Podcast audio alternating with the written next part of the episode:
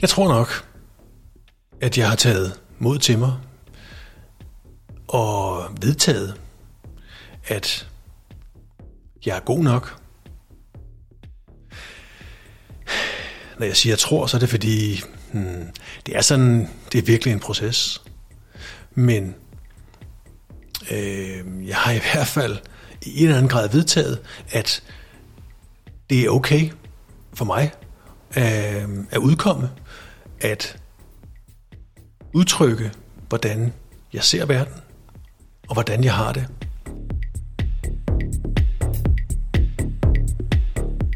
Det kan måske lyde helt igennem banalt i dine ører. Og det, når jeg øh, fortæller det her, så synes jeg egentlig også, at det lyder temmelig banalt og åbenlyst. Hvad, så hvad skulle, hvad skulle stå i vejen for at fortælle, hvordan jeg har det, hvordan jeg ser tingene?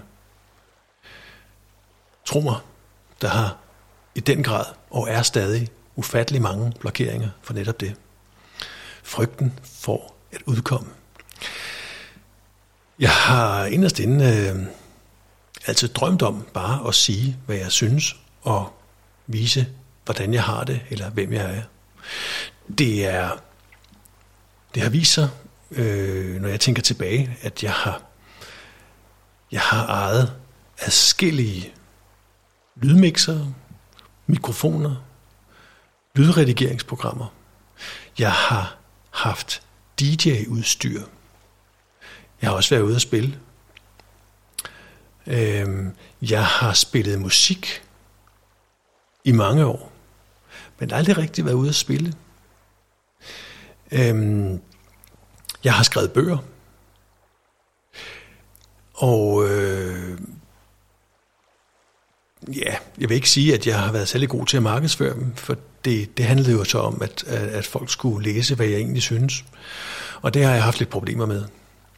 Og øh, ja, så jeg kastet mig over podcasts.